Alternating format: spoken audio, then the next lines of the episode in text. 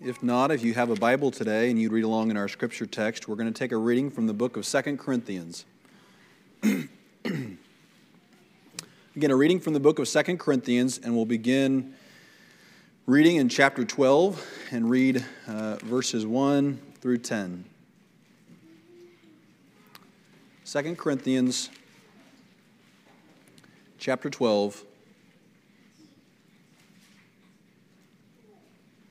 verses 1 through 10.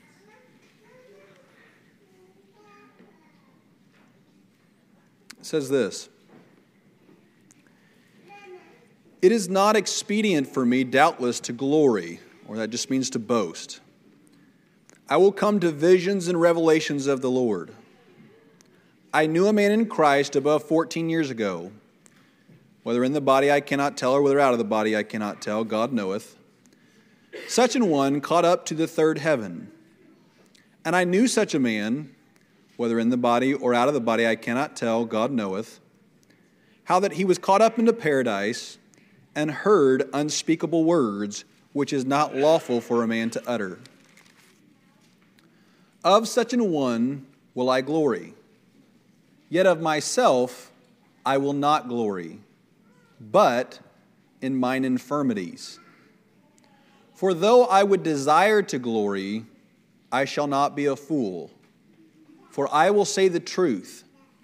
But now I forbear, lest any man should think of me above that which he seeth me to be, or that he heareth of me.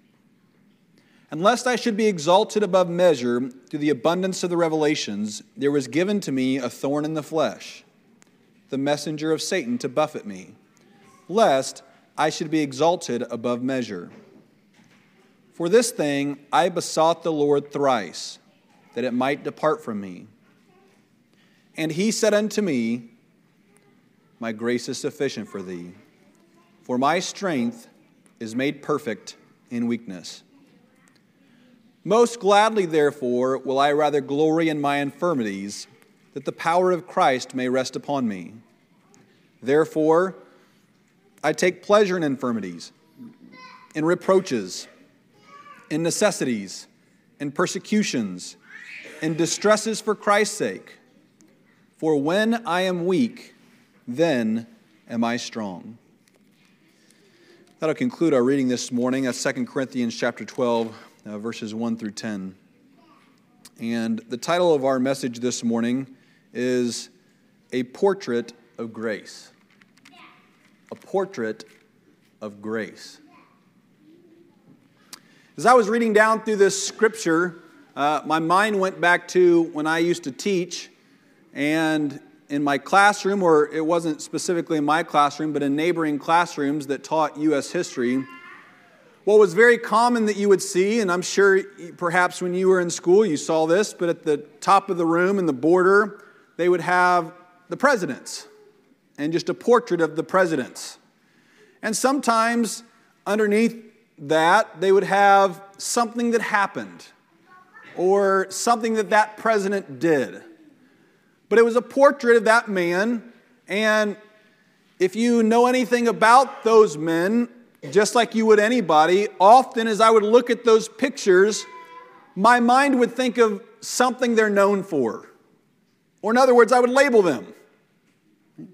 And so, as I would look at our very first president, for me, the word, and there's many that could come to mind, but it was restraint. He could have done a lot because of how he was admired and revered, but he had the wisdom to restrain his appetite for power and rather uh, pass things on. When I think of our second president, John Adams, I think of intelligence. If you read him, he's, he's one of the most intelligent men that ever held that office. And I could go down through each one of our presidents, and there's some I don't know a lot about if I'm being really honest with you. Uh, but with a lot of the ones that I do know something about, their portrait represents something bigger than them. I don't, because I don't know those men, because I don't know what it was like to have a relationship with those men, their works follow them, the Bible says, just like it does with all people. And that personality, just like yours and mine, if God allows time to go on, our personalities, our exchanges with other people, and activities in this life will soon lose their substance or their meaning, rather, because the people we did those things with, the people that knew us, will no longer be around. And so our memory will be cemented more in the form of an idea. When I try to describe uh, my dad to uh, my children, my son Judson has a very vague memory of him. And that vague memory is the sucker guy. Right? Uh, that every time my dad would come around, it was his, let's see, that would have been his first grandson. He brought him a sucker even to his parents' uh, dis- dislike. Right? He always brought suckers. Or then it became slushies, and but what Judson remembers is the suckers. And so, in one sense, he doesn't remember so many of the things that defined him, but he's the sucker guy. So will you and I be. In our imaginations, let's think of it as in the minds of people as they're walking back through memory lane and they're looking at portraits. What will your portrait speak to them? Now, we can't control necessarily what that is. Or, in other words, I cannot force somebody to remember me a certain way. Who I am and how I live my life will do that for me. A lot of people get concerned about a legacy, especially people that are well known. People who are famous or athletes get known for a quote legacy. And very often people live their life trying to control here's how I want to be remembered. But one thing I always want to tell people you can't control that. You cannot force people to think of you a certain way. Rather, your life will paint that portrait in a way that they'll remember it. So I believe Paul here, now in the 12th chapter, just like so many chapters in the Bible, one thing I'd caution any Bible reader is that the thought does not begin in verse 1 of chapter 12. It backs up a little bit. Now, I'm not going to spend a whole bunch of time talking about chapter 11, but needless to say, the beginning of chapter 12 is just the middle of a thought, and it's just kind of a little bit different thought, but it's a continuation of one. And I hope that sounded clear, didn't it? It's a continuation of a thought, right? And he begins, and he's talking about these men who had come to Corinth and had begun to deceive the people and uproot some things that Paul had thought he had well established there. Now, one way that they convinced the people to listen to them, evidently, or at least this is how I understand what Paul's saying, one way that they convinced people to attach themselves to their teaching and neglect Paul's teaching was by their boastings. They would boast about look at all the things God has done through me and by me. And they would consider themselves, and if you look at back in the original Greek, it even uses a term, or at least how I infer the term is, would be like a super apostle. So Paul was an apostle that came to them, but they would come and say, I'm a super apostle. Now, those are my words, right? But that's what I am, or I'm superior to them to, to Paul. And so you need to believe me. And then what they would do is they would give a list of all their accomplishments in the spiritual world, and that's how they would seduce people. Now, Paul begins by saying, almost in what I read as a, he's laughing about this a little bit. Like, these guys are caught up in all this foolishness.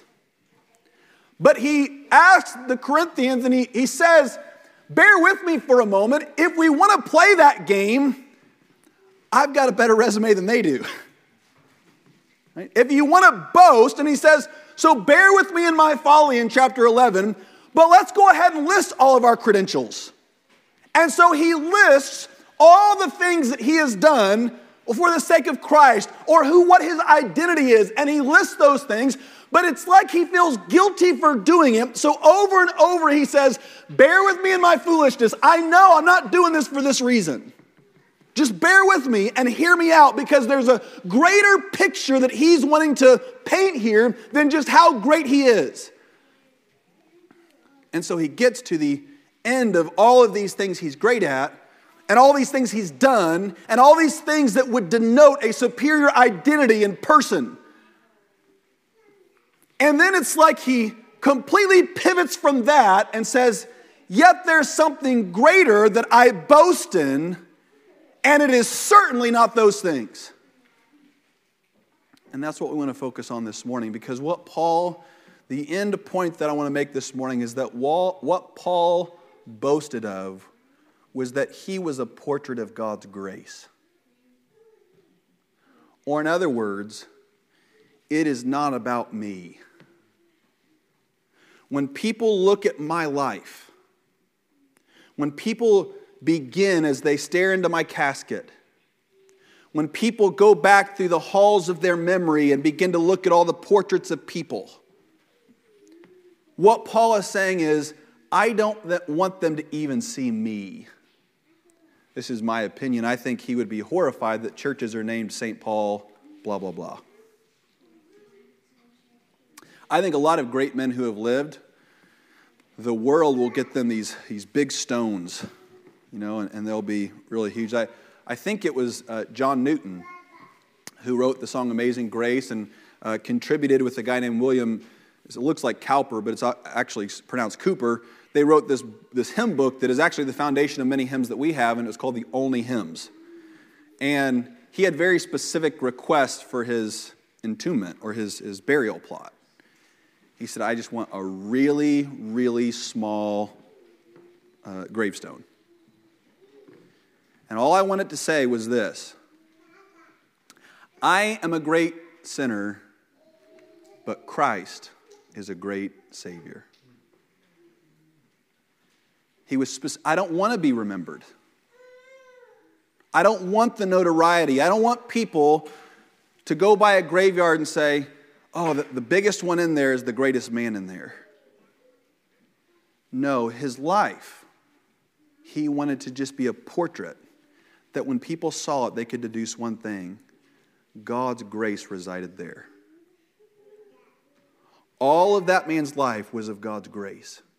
And that's what Paul's saying. And he has quite the profound lesson here in 2 Corinthians 12, and I hope he'll help us to get that out this morning. Let's, let's call our attention to verse 6. And that's where we're going to begin kind of our focus this morning. It says this For though I would desire to glory, I shall not be a fool. Now I want to pause right there, and I'm going to go just, I'm not going to say line by line, but close. I want you to notice something in the Apostle Paul that resides in all of us. He desired to glory. He wanted to boast. And guess what? I do too. And you do too. You want to be seen by people to be something you're not. And we'll get to that here in just a minute because Paul addresses that. I do too. And that warfare, the Bible tells us in the book of First John that all that is in the world, he first tells us not to love the world. And then he tells us why we shouldn't love the world because the only thing that's in the world is the lust of the flesh, the lust of the eyes, and the pride of life.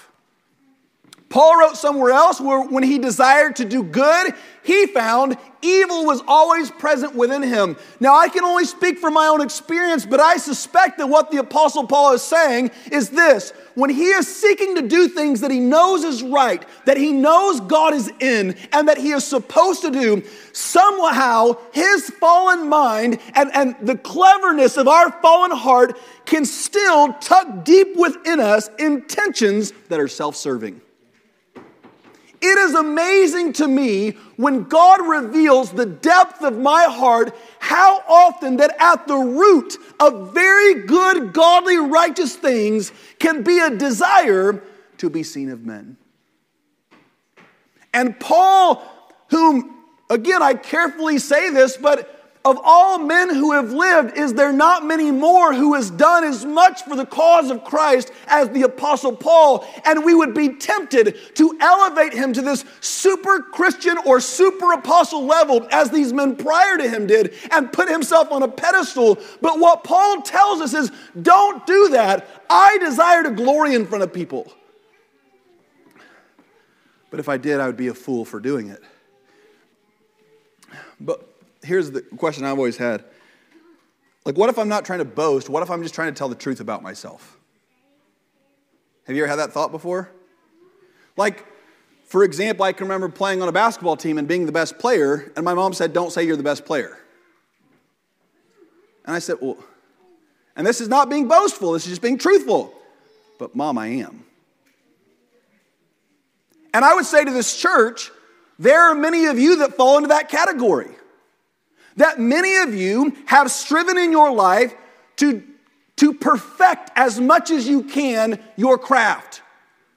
You're in the finance world, you're an entrepreneur, you're a teacher, you're whatever trade or skill, and you have really taken pride in your standard is super high for yourself and you've striven for your standard and you've crossed every T and you've dotted every I. And when everyone else leaves the office, you stay there and you work and you work and you work and you put your time and your effort in. And so Paul's going to address that. What if what I'm saying is true though?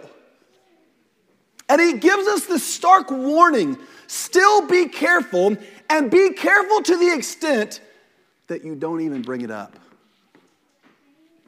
All right, let's look what he says here. But now I forbear. Excuse me, I missed a, a phrase that was kind of key to all of it. Verse 6 For though I would desire to glory, I shall not be a fool. For I will say the truth, but now I forbear. Or in other words, he's saying this I could give you my resume of accomplishments, and they would all be true, but I'm going to forbear it. I'm not going to do it. Why? He tells us something very important. Lest people think more highly of me than what they ought to.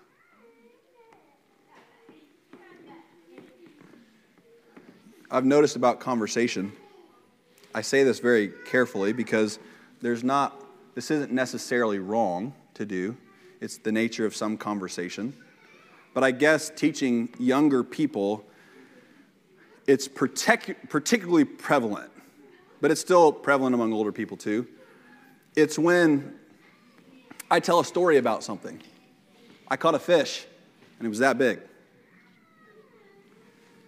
The proclivity in people to, even if it wasn't as big, they just want to tell their wild story. Right? And so there comes a point, and you can watch in people's eyes when they stop listening because what they're waiting to do is respond to you. They, they've got something that needs to be heard. Right? Now, again, that's the nature of conversation, and I'm not condemning that altogether. But there comes a part of that that can begin to constantly develop in our own minds a portrait of self sufficiency, of I'm wanting to build in the minds and hearts of people this picture of who I am and what I am and what I'm good at and what I thrive at. And even if it's the truth, Paul is saying, I'm going to at times forbear.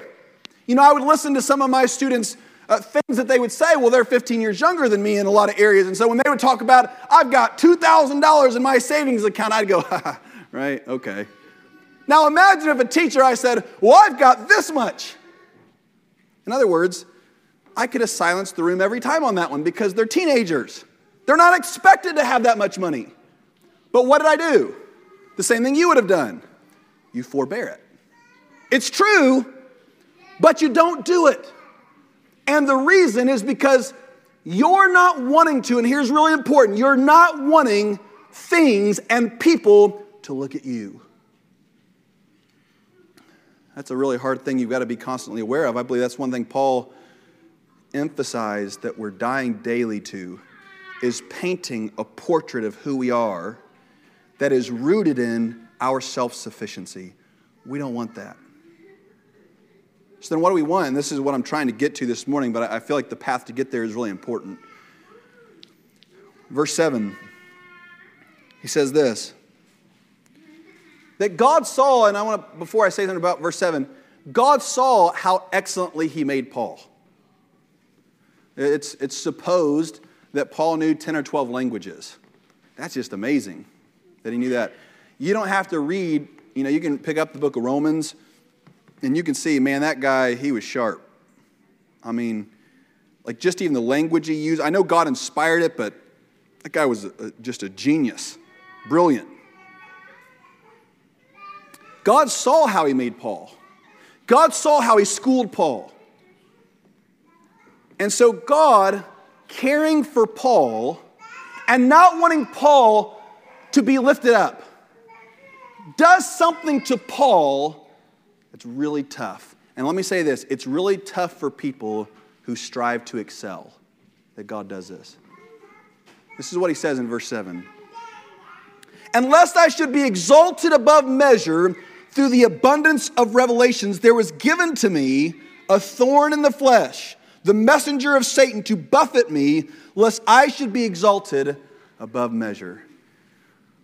Now, this is a tough one. This is really tough. And it's not tough to read, it's tough to live. I want you to know that's the most the case with the Bible, things in the Bible. They're not tough to read, they're tough to live. And this is one of those. I imagine when Paul is writing this, it's so much more personal to him than what I, I could ever bring out to you today.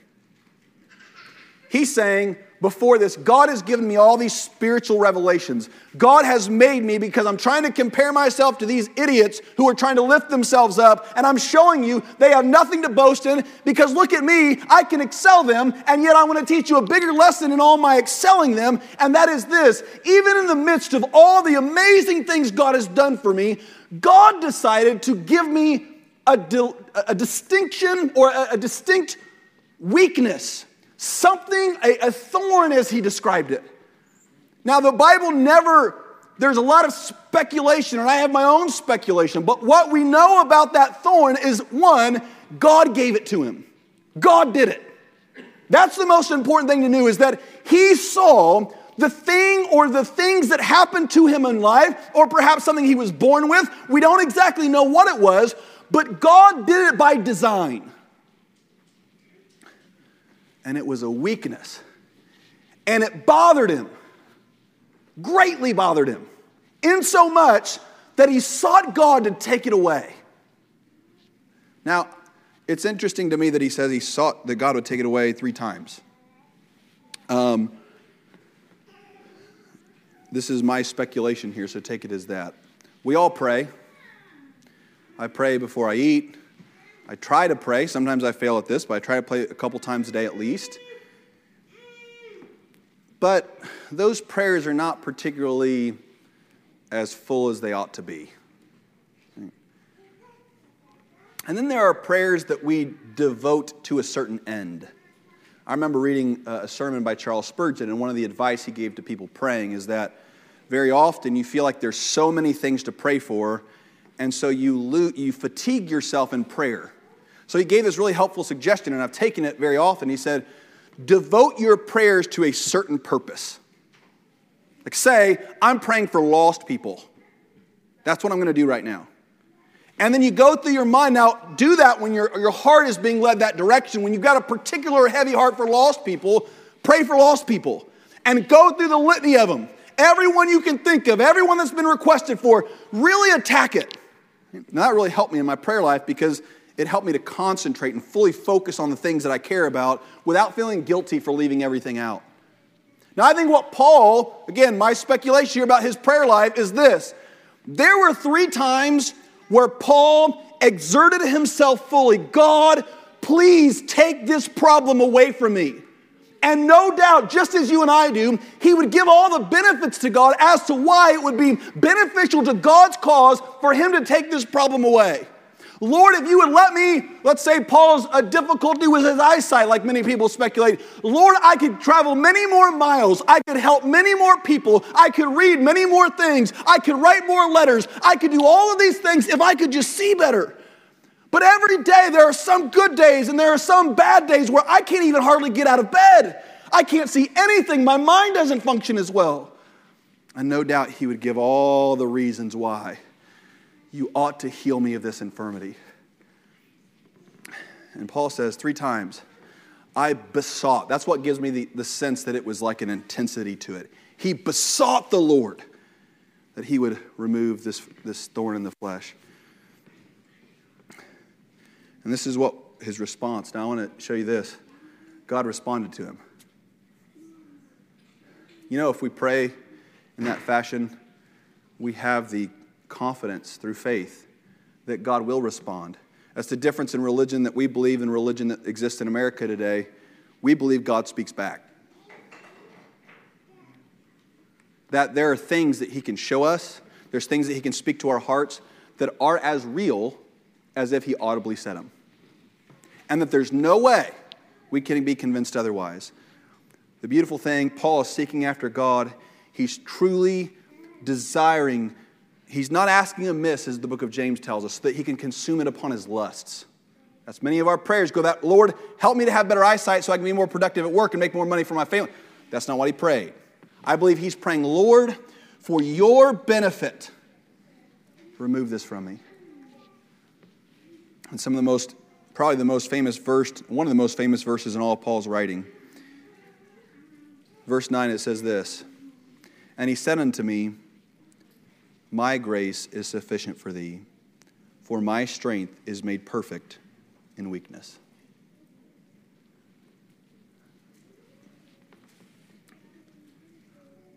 I can think of one experience I had, and I'm not going to share it with you this morning, but I, have had one experience where God gave me an answer, and I knew it was from the Lord, but I couldn't accept it. Like it was so hard. It was really hard to accept. And I wrestled with the Lord about it a lot. And I cried out in, I would say, confusion. I don't understand, Lord. I, I just don't understand. And yet the Lord gave me this, this, this little, as it was described earlier, this little breadcrumb. Like I knew it was the Lord that did it. And even in the knowledge that it was the Lord, I just I couldn't initially accept it.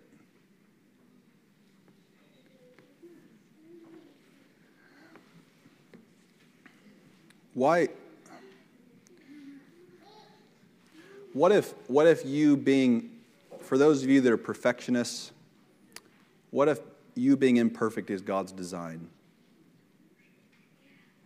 Like in that area that you're striving towards perfection, that area that you've tried to control your whole life, that area you've striven towards perfection and control for your whole life, what if it's in God's plan for it never to be that way you imagine it? And what if the biggest nightmare you could ever face is if you got what you wanted?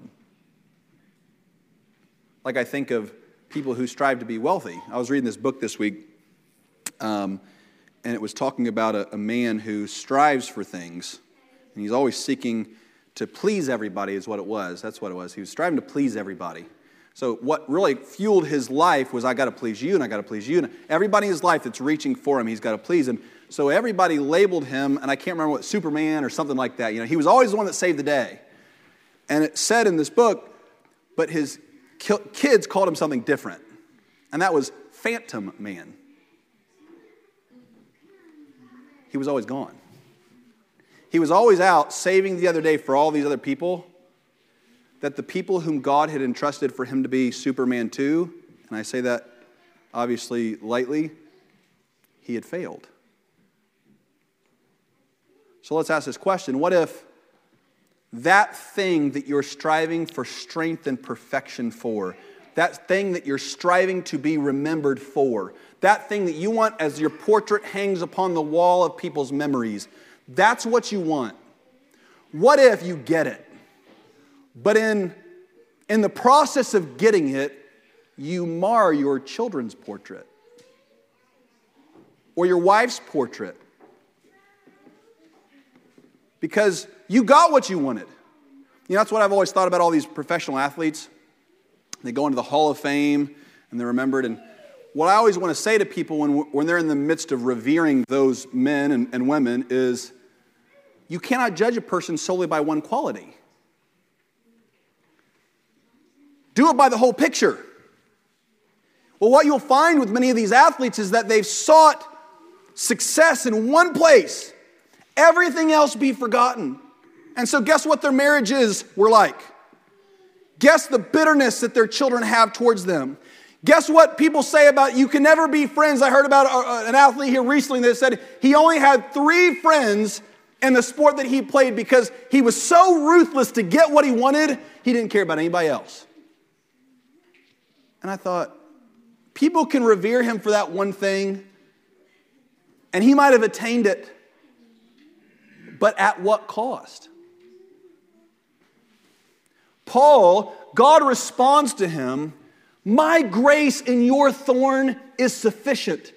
And then Paul continues and says this Well, if, if God can use my weakness, and that is his inlet into granting me a powerful life to serve Christ and help other people, that the way that God comes into me is not through my strength, it is primarily through that weakness because in that weakness, just like it has these last three times, it draws me to dependence upon Jesus Christ. If through that weakness I can be made strong, then Paul turns the whole script for two chapters and says this Then I will glory in my weakness, I will long for weakness. Okay, now let me say this. This is really important. This is a level of Christian maturity that you're, you're, you're really starting to get serious about Christianity here. I mean, think about this. You're saying, God, send my way imperfections, weaknesses, distresses, hardships. I'm using those words because those are the words Paul uses. Send those my way. In that, because of that, you can put yourself high and lifted up. Because then my life becomes what? A portrait of grace. Well, in other words, here's what people say God did that. That person's life is not of themselves, it's of God. You know, I've thought about that all week as we were at church, night after night, praying and praying and praying and praying and praying and praying and praying. We leave here and we'd be praying and just I, I, I, think, and I hesitate to say this, but I, I don't know that I've ever prayed as much in two weeks. Um, just kept going. And there came, it was about the 10th or 12th night of us gathering here and going through that same place. We got that same place where I told the Lord, I said, Lord, if you save people tonight, nobody here would think it was of our own strength that this happened. We emptied ourselves out five or six days ago. it is so clear that if you would save these young people, we would know beyond any doubt it's of you, Lord, not of us. Let me ask you this question Isn't that the most beautiful stories in all of Scripture? Are those the most beautiful lives that people ever live? Is when people empty all, when people suffer, when people struggle and yet God remains all in all in them. I'm going, to, I'm going to begin to close with my last verse here, verse 10. This is what Paul says Therefore, I take pleasure in infirmities, in reproaches, in necessities, in persecutions, and distresses for Christ's sake. For when I am weak, then am I strong. Here's what I would say to, to my fellow Christians this morning. The initial response to hardship and distresses and situations that are beyond our control, or even some that come as a result of our behavior, is to respond in such a manner that, well, we can control it. What's going to happen? The result. Paul is saying this I welcome these things now. Because these are the doors that open for Christ's power to work through me. I say that for what reason? Well, the Lord's been really working in our church, I think. And I'll say He's been working in a peculiar manner. Not the way I envisioned it, in other words. But what if to continue, I heard somebody use, I think it was Brother Ron as he was testifying up here, said, you know, let's just inch closer, a little closer, a little higher, a little higher. Well, to inch higher, it calls us higher. And I would love to say that it would be great if you could just go about living your normal life, and then you're going to come here and the Lord's just going to, it's going to be a powerhouse. I don't think that's going to be the case. Do you know how God is going to work in us and His grace become abundant that we as a church would become a portrait of grace? Through distresses and persecutions and hardships. In other words, this when marriages start getting difficult, when behavior issues go from kids of concerning to something has to be done, when infighting begins amongst family members and church members, when, when these things happen, that's the point where we can do one of two things try to control it and paint it to the end result we want, or defer to God's grace and say, Lord, your grace is sufficient to help us through this. I think often the decision of what we're going to do is made the moment we recognize the hardship that's in front of us. Because here's what people do they either grab a hold of it and say, I'm going to control it, or they do what Paul did. They get on their knees and they say, God, help me. Help me. That can come in, as I said, words that are easy to read but hard to live. This morning, I suppose my message is to say this. As Satan's fervor attacks us the more, let us determine before those hardships come that we're going to respond as Paul did and desire to be a portrait of God's grace. Paul looked into heaven. I mean, his life, can you not see his life was controlled by the Lord? And friends, look at the fruit of it. Like, look at the fruit of his life. And if you'll notice, every person in the Bible that has tremendous fruit had tremendous difficulty. Every church that has tremendous fruit, guess what? Hardship breeds that. That's what comes before that. And so, as we ride on this spiritual high, let's not be caught off guard to what God is calling us to, but let's not be afraid of it. Because, listen, in the same sense that Paul experienced these things, what did he say in verses 1 through 4? I was called up into heavenly places. He saw the hardships nobody else faced, but guess what he also saw? He got called into a third heaven. He said, I don't even know if those people were of the earth or of heaven. I don't even, I don't know, I don't understand it. Because it was such a heavenly place to be. I wonder if we went back and asked Paul, would you give back your persecutions, but you also have to give back the glory you experienced and the, the blood? There's no way he would have.